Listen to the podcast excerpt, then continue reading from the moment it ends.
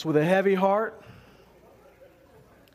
that I remind you that last week we had, a, we had an old friend, um, an old friend move away for a while, and that was the book of Acts. We, we got through it. Like I said, I, I feel like a friend moved away. But you know what? I found out.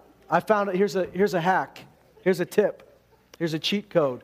I found out you can take your Bible home and still open up to the book of Acts anytime you want. So it's all good. but we're not completely done. I want to, yeah, yeah, we're going to start back at Acts 1. We're going to do part two here. Lap number two. No, I'm just kidding. I'm just messing with you. We, uh, we are going to pick up on that last chapter, and uh, there's some question marks that might be left because the, the uh, Dr. Luke left it a little open at the end there as to uh, the ministry of the Apostle Paul and the ministry of the gospel. And there's a reason for that. Because the, the book of Acts does not end with a giant period or even a giant exclamation mark. The book of Acts ends with an ellipsis. That's dot, dot, dot. Because the church did not stop with when the Bible was finished being written. The church did not stop when the last of the original apostles died. The church is alive and active today. Thank God. Sometimes we talk about the early church as if it's a different church. The early church is still the church. The early church still worked and moved by the inspiration and power, empowering of the Holy Spirit, just like we do. The early church still had the head. The head of the early church was Jesus Christ. He's the head of our church. The early church still used men and women who were flawed, but God called them and, and qualified them and equipped them for the work that they were called to do, just as He does today. In fact, the Bible tells us that in these last days, the former and the latter rain will be combined together. And that's, that's the day we're alive in right now. So we have no, no reason to look back and say those were the good old days. They were good, they were old, but uh, there's, nothing, there's nothing inferior about the days that we're living in today. In fact, it's going to take a group of believers to stand up and be counted and, uh, and not back down because things are getting to the point where the dark is getting darker and the light must get lighter. There's, the lines are being drawn. If you haven't noticed, our culture is rapidly departing from their heritage. And, you know, in one hand, that's a very sad thing. Righteousness exalts a nation, but at the same time, it does not mean that the gospel is in any way hindered. It does not mean that your life, and I believe that we'll, we'll make an impact on our culture. We're going we're going to take some ground. We're not giving up on this nation by any means. We're not giving up on our culture, but don't be surprised when the dark gets dark because the light's going to get lighter. And with that greater, greater evil comes greater glory. And thank God, God has poured out that glory on His church. And we've only tasted it, but we're going to be drenched in it. Amen? So I want you to just open your Bibles to the book of 2 Timothy. And I want to read you um, the end of the book of Acts that we left off, just in, in preparation, when we left off uh, last week, as we finished the book, Acts 28:30 says he stayed two full years in his own rented quarters and was welcoming all who came to him, preaching the kingdom of God and teaching concerning the Lord Jesus Christ with all openness unhindered. That 2-year period he's talking about, there's a reason he's in the house and people have to come to him, right? The reason is, is he's still under arrest. He's awaiting some trial. He's under house arrest, and he's been given great openness, great uh, favor to have people over to this house and come visit him and hear the gospel. And uh, he's able to send letters to churches. Uh, but I want you to know that wasn't the last time he was in prison. In fact, uh, the evidence shows us that he did, in fact, get released again because later in his letters to Timothy and, and some of his other letters, he indicates that there were some other places he visited. Uh, he, he tells us in one of his letters that he intended to go as far as even Spain. And um, while the scripture doesn't tell us whether or not he made it to Spain, there are uh, some of his contemporaries, some of the young men who were just coming up at the time he was executed, later said he went all the way to the furthest the farthest west of the Roman Empire, which would have been Spain. So I believe he made it all the way to Spain preaching the gospel. But he was imprisoned again. The second time he was imprisoned would be the last. That was, uh, that was in 66, 67. And uh, that was when he gave his life. Uh, the first time he was in prison, the Christians weren't actively being persecuted. They weren't being hunted down as much as they would be later. Uh, by the time Paul gave his life, the Christians had become public enemy number one, and Nero had uh, declared an all out um, hunt for Christians and, and, and put them on trial for, for all sorts of things. And so, um, some of the letters that we find in the Bible, uh, scholars can debate when, when they were written and, and where they were written. But many, many of them believe that some of these letters were written at the time of his second imprisonment. And his second imprisonment wasn't as nice as the first one. The second imprisonment was most likely not in a house. In fact, uh, many historians tell us that he spent some time in what was called the Mamertine prison. We've talked about that. Uh, one of Rome's most notorious prisons, a dank, dark, wet place. It was just not a good place to be. And uh, history tells us that Peter might have spent some time there as well before he was executed. So uh, there's, this, there's this part that leaves off in the book of Acts with him having a nice imprisonment in a house. And people are visiting him, and, and, and the guards like him, and, and, and people are coming and going. But later on, he was once again in prison, and it wasn't as nice for him. It was a little bit harder. Uh, but I want you to know that that if you read those letters, if you've read them like I've read them, you don't see any hint of despair. You don't see any hint that the gospel is in any way stopped by this. In fact, you see the gospel going on as it, as it hasn't before. It, it's taking on speed. He's, he's taking advantage of the circumstances he's in. And so uh, I wanted to, to talk a little bit about that uh, because uh, I don't think any of you in the, in the next, in the foreseeable future are going to be put in prison for your faith. I believe all of you would. You'd go to prison for Jesus if you had to, but I don't believe you probably are going to have to do that. But either way, we have to know that the gospel is not hindered by circumstances. The gospel is not hindered by opposition. That's one thing that the rulers of this world, you know, the Bible talks about if the rulers of this world had known, they would not have crucified Jesus. You know, when he's talking about the rulers of this world, he's not just talking about Romans and Jews. He's talking about those rulers, principalities and powers, rulers of the darkness of this age. He's talking about spiritual forces. I want you to know that the forces of hell are not dumb, but they are in chaos. You think about it. Their leader is the father of lies. How organized could you be? right? Darkness is the absence of light. They live in that darkness. I believe there's great frustration. I believe there's a constant hatred. I believe that there's, uh, in the forces of darkness, there's a constant um, uh, just, just anger. There's, you know, they're, they're unsettled at all times. And so they keep trying the same things. Jesus told us that, that one of the types of people that hears the gospel is a person with a shallow heart whose roots don't go down very far and when persecution arises because of the word, God doesn't send it. Who sends it? Well, the enemy sends it to steal the word, to stop the word. Persecution arises because of the word. Those people have no firm root in themselves. They dry up, they die, they wither. Now, so persecution is sometimes effective according to that, right? It's effective against people who don't have roots. But history tells us, history shows us, the Bible shows us that when you get some rooted, grounded believers, persecution cannot smother the gospel. In fact, it seems like the gospel just takes off like wildfire, and the more you try to put it out, the more it spreads. Now, don't be an idiot and start praying for persecution because there's nowhere in the Bible where you see that. In fact, you see the opposite. The Apostle Paul says, Pray for rulers and all that are in authority, that we might lead a quiet and peaceable life in all godliness. You don't need to pray for the enemy to do what the enemy does, he'll do it on his own.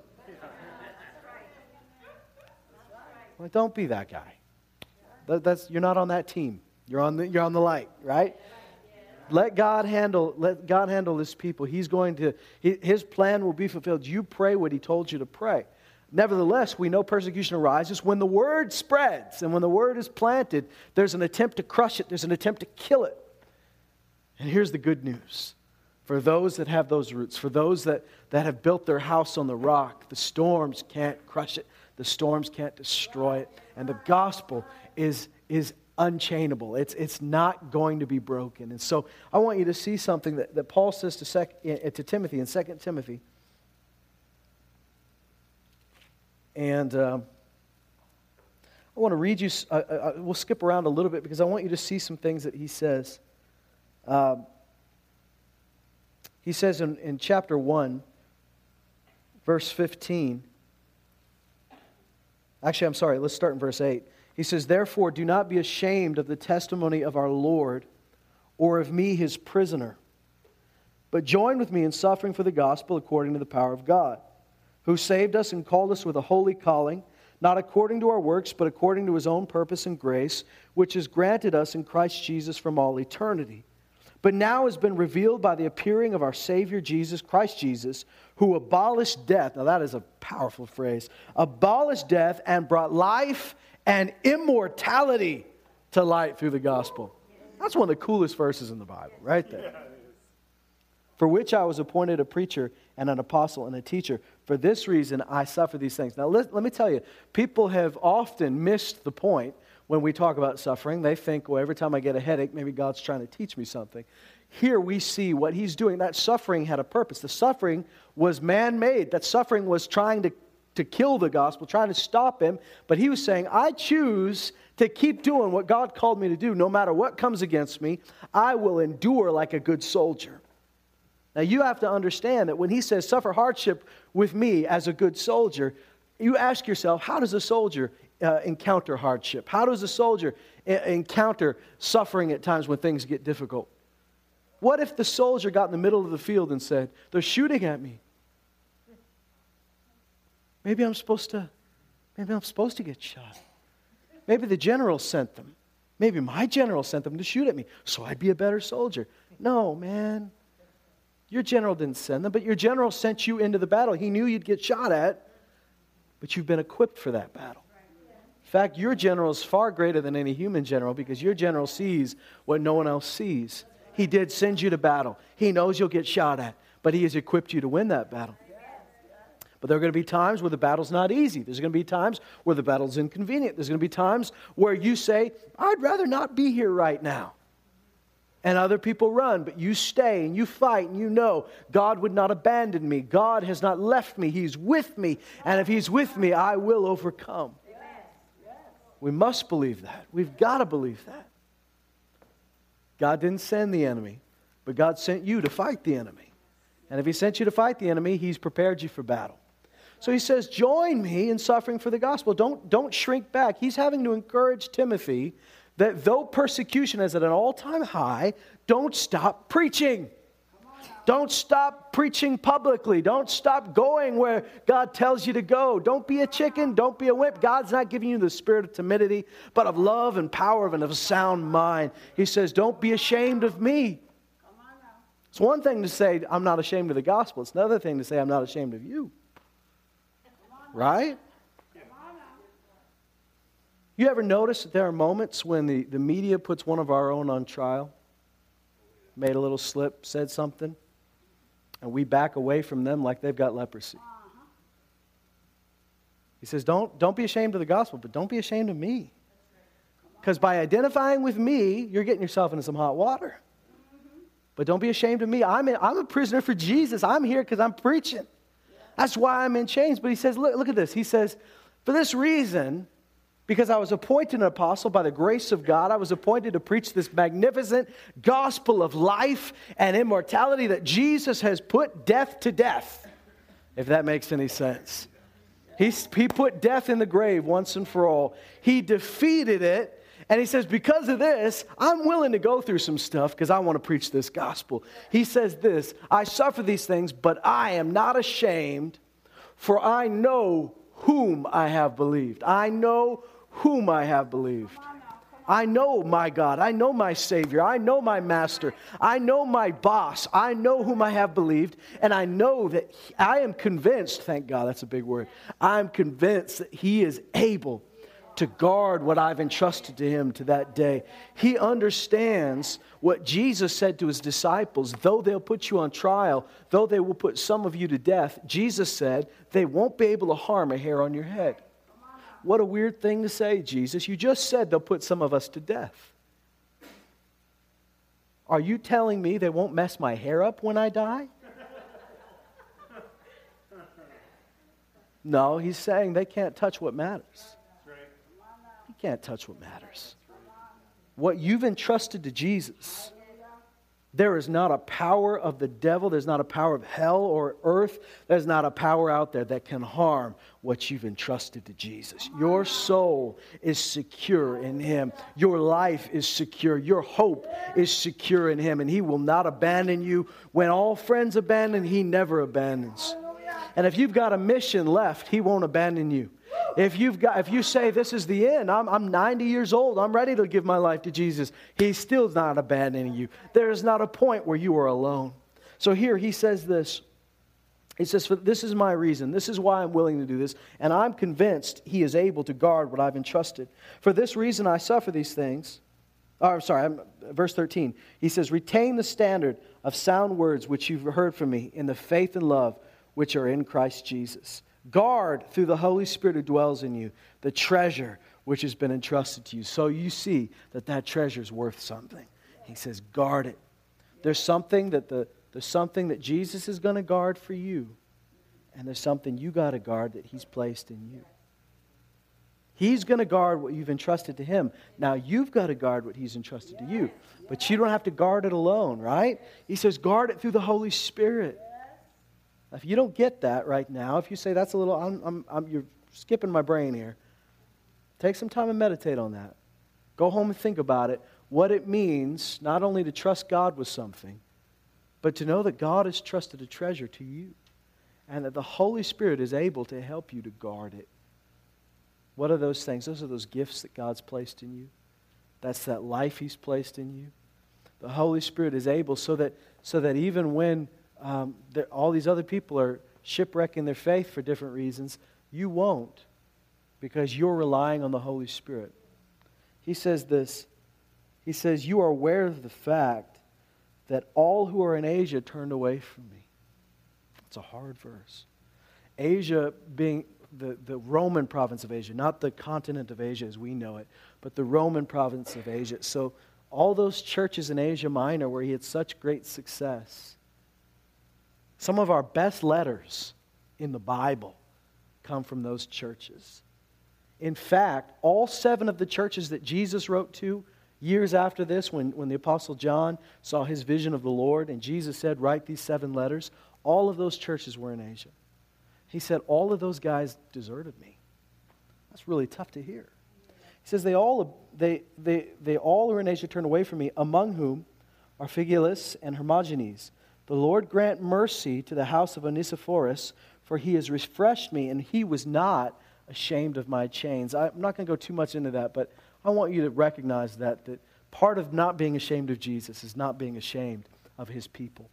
He says this, but when he was in Rome, he eagerly searched me, he found me, and the Lord grant to him to find mercy from the Lord on that day. You know very well what services he rendered at Ephesus.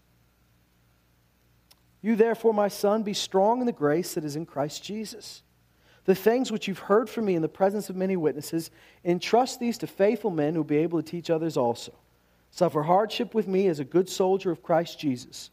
No soldier in active service entangles himself in the affairs of everyday life, so that he might please the one who enlisted him as a soldier. You see what he's saying?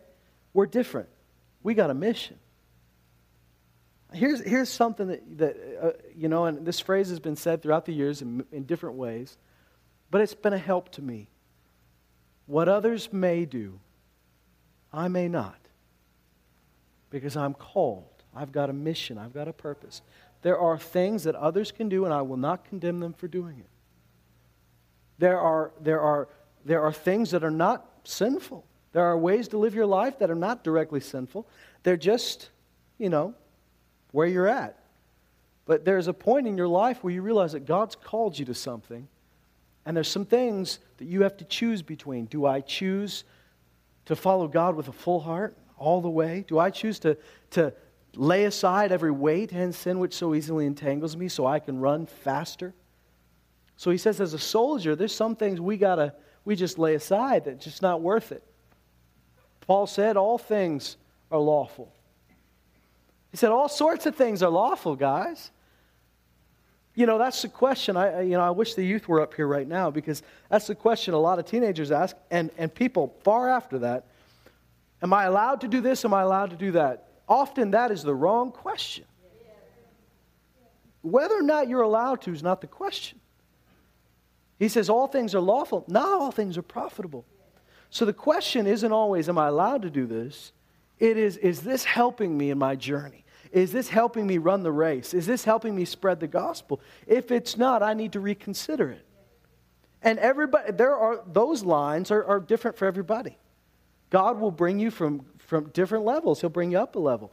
So I've learned not to, not to judge somebody for being at a different level than, than me, and I hope they do the same for me. That we say, okay, you might be at your level, but as long as you are continuing upward and onward in Jesus, there's going to be things at different stages in your life that you say, I used to do this and it was fine, but I got to the point where I want to go deeper. And in order to go deeper, or in order to go higher, sometimes some of those, you know, when that spaceship takes off, there's a point where they got to let go of the booster rockets. There's just certain things you got to let go of if you want to go deeper. He says, as a soldier, I don't entangle myself in the same things everybody else does. He says, because uh, here's the reason not because I want to prove that I'm a better soldier than you. He said, I want to please the one who enlists me. See, that, that is the best way to live. If you're living your life comparing yourself to others, you'll always be miserable or you'll make them miserable. But he says, but if you live your life to please the one that called you, you're going to make right decisions, I believe. I believe that's the first step in making right decisions. You'll make all sorts of good decisions because your heart is to please him. Then it says this, and that's the difference between living by grace and living by the law, isn't it?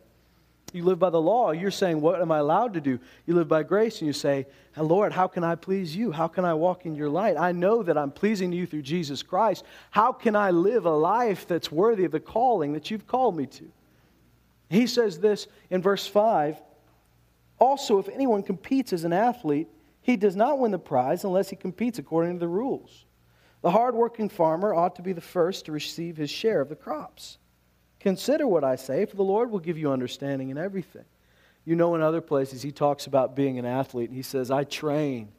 He says, like an athlete trains, he says, I will buffet my body. And any of you who train for competitive athletics, any of you who've trained to go beyond just phys ed class and you want to go further in a sport or in a, an athletic activity, you know that your body screams at you, Why are you doing this to me? What did I ever do to you?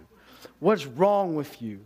You know what leg day feels like at the gym. You know your legs go, Now we can't walk. I hope you're happy. I hope you, I hope you like feeling like a jellyfish. I remember, I remember when I was attempting to get ready uh, to get married. You know, we always do this. You know, you're about to get married, and so you think you've got to look like, uh, you know, I don't know. Name a bodybuilder. I, I, my brain is searching for one. I can't find one. But you, you need to look like a supermodel or something, like anyone cares, right? But uh, so, you know, I'm, I'm about to get married. Well, you know, these photos are going to be around forever. So I asked Dave Freeman to take me to the gym, and I said, you know, man, I, I I haven't been consistent. I work out a little bit and then I don't work out. I work out a little bit and I don't work. I need you to put me through the motions. Well, I remember that those first couple weeks. I, rem- I remember attempting to answer the phone and having to bring my head to the phone because my arm wouldn't go up. I was in such pain. I go, is this, is this worth it, you know? And to be honest, if you were asking me now, was it worth it? I don't know. I don't know. But I do know this if you want to go beyond the average, if you want to go beyond the average, if you want to excel in something, there will be a pushback, and you got to push past that. As Brother Dennis talked about, pushing past that sound barrier. You got to push past that, that kickback. Your body says, I don't want it. He says, I will buffet my body. Buffet means to, to, to bruise, make black and blue, hit repeatedly. I will, he's not punishing himself. He's saying, I'll train myself. And my, I, I might come out feeling a little sore for a while, but I'll be prepared for this. And he says, So that I might win the prize. I don't run to compete, I run to win, he says. He says, I don't box just to beat the air, I box to win. And so here he's saying, God, uh, Timothy, you need to know that you're not ordinary. You're not called to just be just another G.I. Joe. You're called to please the one that enlisted you. And so you need to know that your life will be different. And uh, he's a perfect, perfect example of this. I, I've looked through Paul's letters so often, and I don't want to exalt the man because it really was the Holy Spirit working through him. He says, I worked harder than everybody, but it wasn't me, it was the grace of God. So, to, to talk about this, I'm not telling you Paul was a superhero. I'm telling you this is what the grace of God looks like in someone. And he says this you know, you look at his letters, and there were so many times he had the choice whether to go through something. Now, we don't talk about that a lot. He had the choice whether or not he would go through it. And he chose to go through it so he could get the gospel to these people. I think there's plenty of opportunities for you to say no to something. And I don't believe that God will turn you away because you did it. But I do believe that if you really want to, to go all out, there's going to be times where you choose the hard route because it's the route that's going to get life to people. And that's what we've been called to. And there's a reward for that. So here uh, he goes on and he says, he says in verse 8, remember Jesus Christ. You see, that's what it all comes down to. At the end, you've got to fix your mind on Jesus. That's why we're doing it. Remember Jesus Christ, risen from the dead, descendant of, descendant of David, according to my gospel. Isn't that interesting? He's not saying, I made this up. He's not saying, I claim ownership. But it is so dear to him, it's so precious to him, that he's gotten to the point. This, is, this letter is the last thing he'll write that we have record of. He's at the end of his life, and he is so intimate with the gospel he's preached all this time. He says, according to my gospel. I, I feel like it's mine now. He says, according to my gospel, for which I suffer hardship, even to imprisonment as a criminal. But the word of God is not imprisoned. The original language, that word imprison, is, is literally to be bound, to be tied up, to be chained. He says, this, For this reason, I am chained for the gospel. Here's the good news. He says, But the gospel, the word of God, is not chained. See, I love that. Because you got to know that those rulers at the time thought if they could chain Paul up, they could quiet this down. It's the same thing they thought when they tried to kill John. And he, he, they could not kill the man. They tried to boil him in oil. He came up out of the oil just fine. So they thought if we stick him on a rock, he won't bug anybody. A God forsaken rock in the middle of nowhere where hardened criminals are sent to do labor and no one will hear of him. But in that rock, it was anything but God forsaken because Jesus appears to him on that rock and gives him the greatest vision of Jesus Christ and history that anyone's ever seen. So there is not a point where the gospel can be stopped by the efforts of mankind.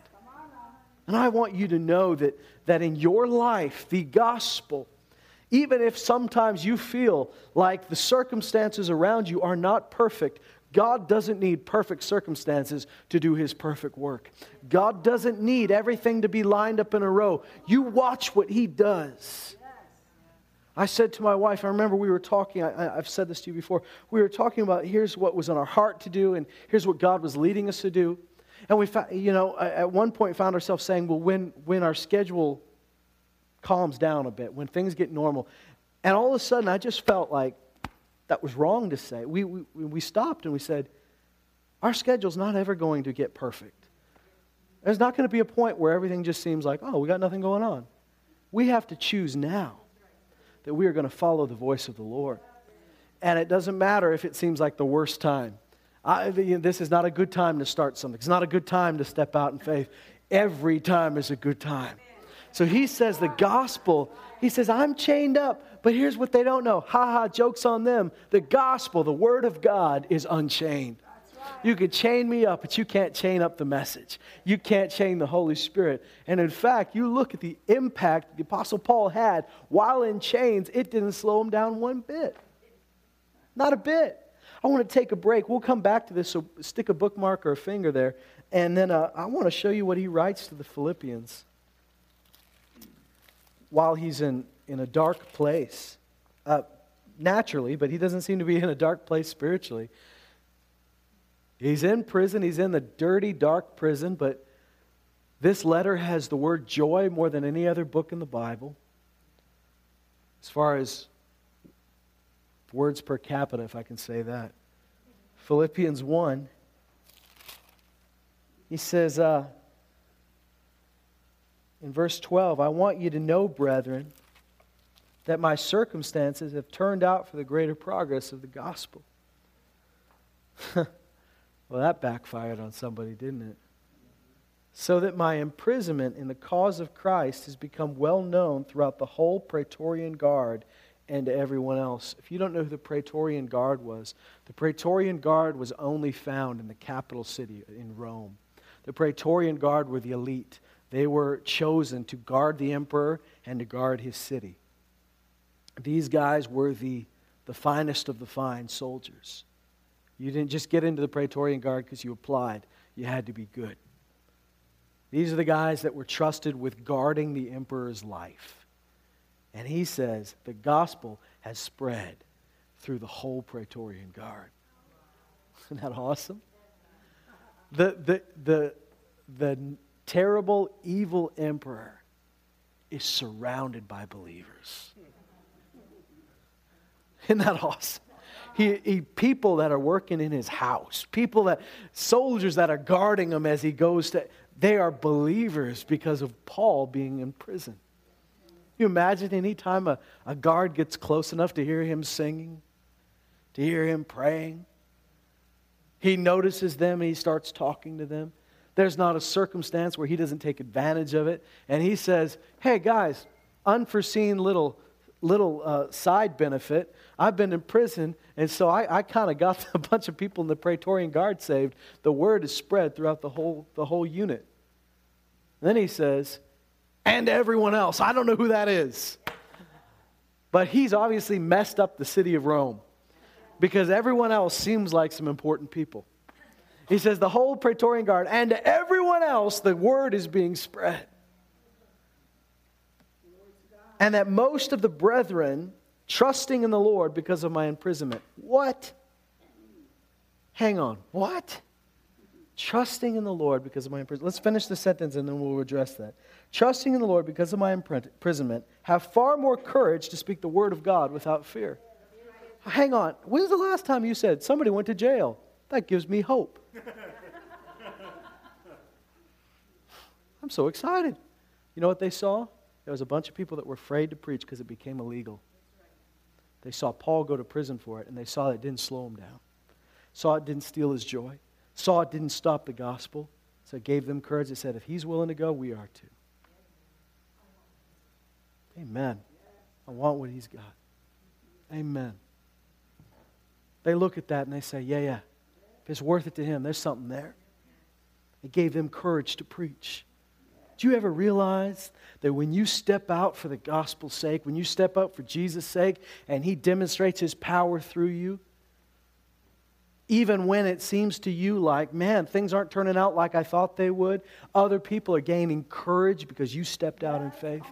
People are looking at you and saying, yeah, that gives me hope. If they can do it, I can do it.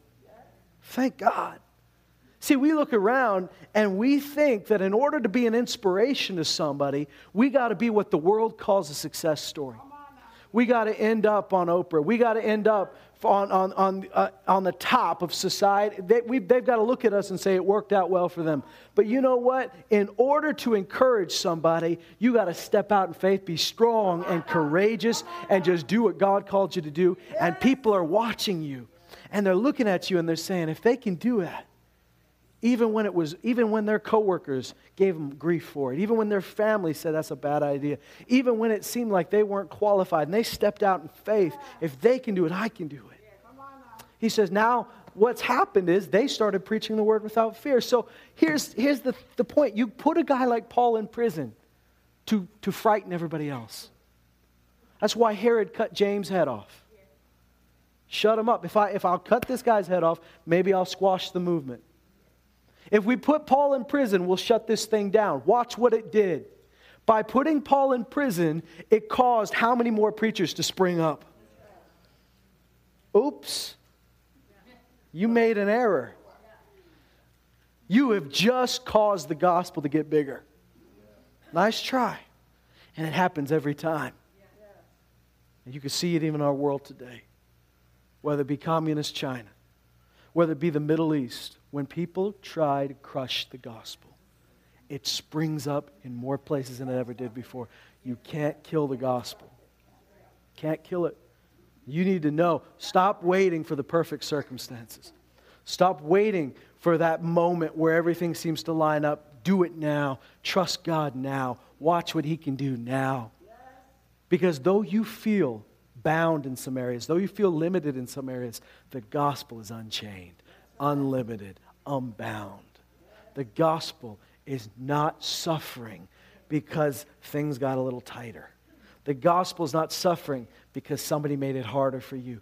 You cannot crush the gospel. And I want you to know that the Holy Spirit cannot be crushed in your life.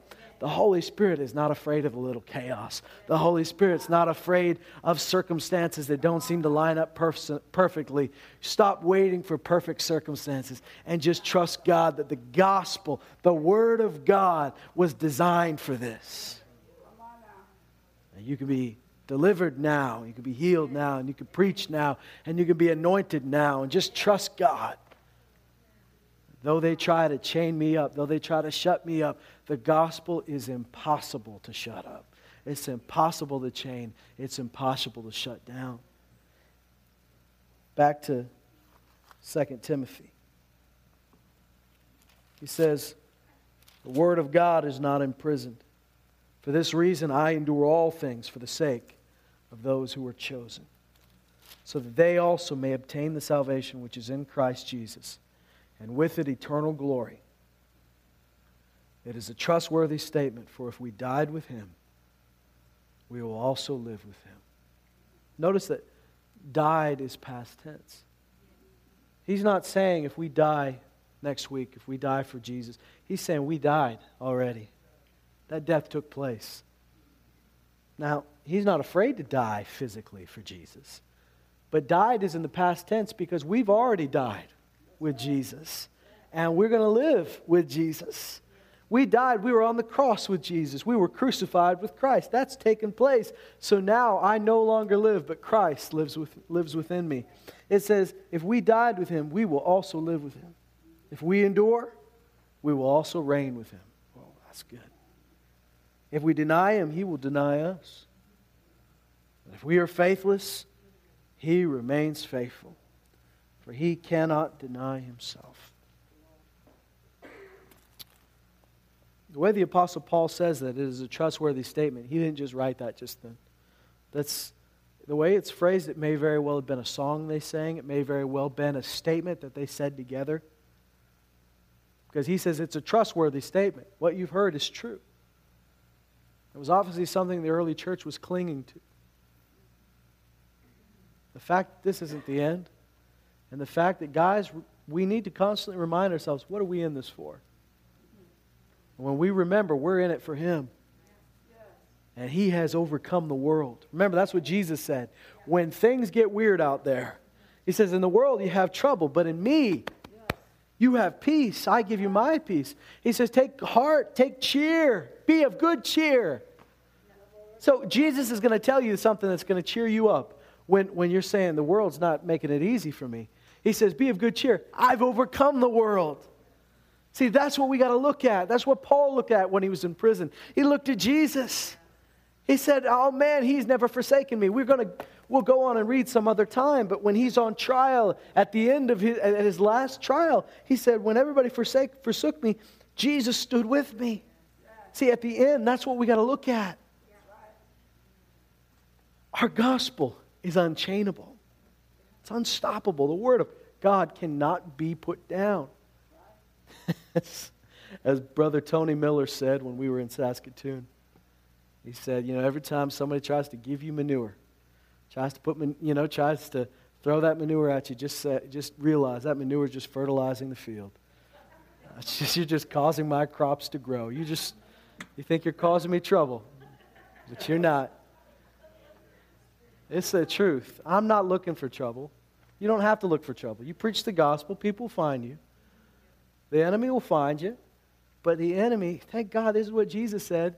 He, the ruler of this world has nothing in me. The enemy has been crushed, defeated. He's got nothing on you. He, he does not have permission to harm your soul because you've entrusted what the things that matter, you've entrusted to Him who's able to guard it. You, do you know whom you've believed? See, a lot of people know what they believe. That's not the question tonight. The question is, do you know whom you've believed? Lots of people can tell you what. But the thing at the end of the day that's going to rescue you, going to deliver you, going to save you, is not what you believe, but it's who you believe. I know him, and I know that he's able. You look at the intimacy that the Apostle Paul has achieved with his Savior by the end of his life. He says, I know him. I know him. He says, This, this gospel, I'm going to go ahead and call it my gospel. It's the same sort of attitude that John had when he wrote his epistle and called himself the disciple whom Jesus loved. It wasn't that Jesus loved John more than everybody else. It was that he was writing and he said, he didn't even write his own name. You realize not once did he write his name. Not once did he write his own name down. The disciple whom Jesus loved. He loved me. People that know the Lord are changed. And I love to look at these men. I love them when they're young, but I like to look at them when they're old. The Bible says, I write, John said, I write to you, fathers, because you've known him who's from the beginning. There's something about fathers and mothers in the faith who've been at it for a while. There is an intimacy of knowing through all those years the same Jesus and the same God. And there is a love that develops and gets richer and richer. I tell you, I, I, have experienced that love, but I know it's only going to get deeper as the more I grow. I mean, come and talk to me when I'm 80, and we'll, we'll, have, a, we'll have a chat. Because I think I'm going to be, I, I, my prayer is that I'll be so much closer to Him then. And be able to tell you, He's never failed me. He's never forsaken me. He's never abandoned me. Though people can abandon you, th- you know, things might, you know, not look, look like other people left you. He never left. He never abandoned. In fact, he's only grown richer and better to me than the day I met him. And every day I learn something new about him, and every day I'm amazed by him. That's the Jesus we know. The gospel we know, I want you to just be, be so sure in yourself that you don't need to look for the perfect circumstance for the gospel. The gospel is unchainable, it's unbreakable, it is unhindered. Don't fear what the enemy throws at you. The enemy has no power to destroy you. The enemy has no ability to take away what Jesus gave you. We don't need to live in fear. Let's live in faith. Let's live in the grace of Jesus. Let's stand in his grace and know that he has prepared us for this day and age, knowing that the gospel will never be crushed, it will only spread. Amen? Let's stand up together. Thank you, Lord Jesus. You know, something's funny. As, as I was describing the goodness of Jesus, I, I don't know how, what you feel, but uh, even as I was describing that, I felt it deeper just as I was talking about it. I, I felt the presence of the Lord. And I, I, I really believe that we need to talk about Him in those terms. We need to remind ourselves about who He is. He loves it. And He loves it when we look at Him. He loves it when we fix our eyes on Him and say, What have I been worried about? What have I been concerned about? You are, you're obviously so much greater. You're obviously, you're, you're so good. It was funny, even as we talk about it, you feel the presence of God strengthening you and, and you can understand why some people call it a sweet presence of God. There's something to it.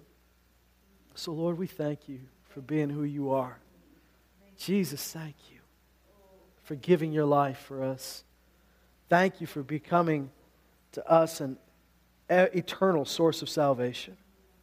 An eternal source of salvation. Thank you for, for just being exactly who you've been our high priest, our Savior, our friend, our Lord, our Master, our King, our brother. Thank you for all these things. Lord, we, uh, we want to follow you. We want to please the one that enlisted us. We, we're not out here to please people, we're out here to please you. You are the one we signed up for. You found us out in the backwoods of nowhere. You found us in the strangest places. You found us when no one else would have said we were worth finding, but you found us. And you counted us worthy of your kingdom because of your blood, because of your grace that was bestowed on us. You found us, and for the rest of our lives, we're never going to be able to repay that. But for the rest of our lives, everything we have is yours. It's, it's, we're glad to follow you. We're glad to give our lives. We thank you for it in Jesus' name. Amen.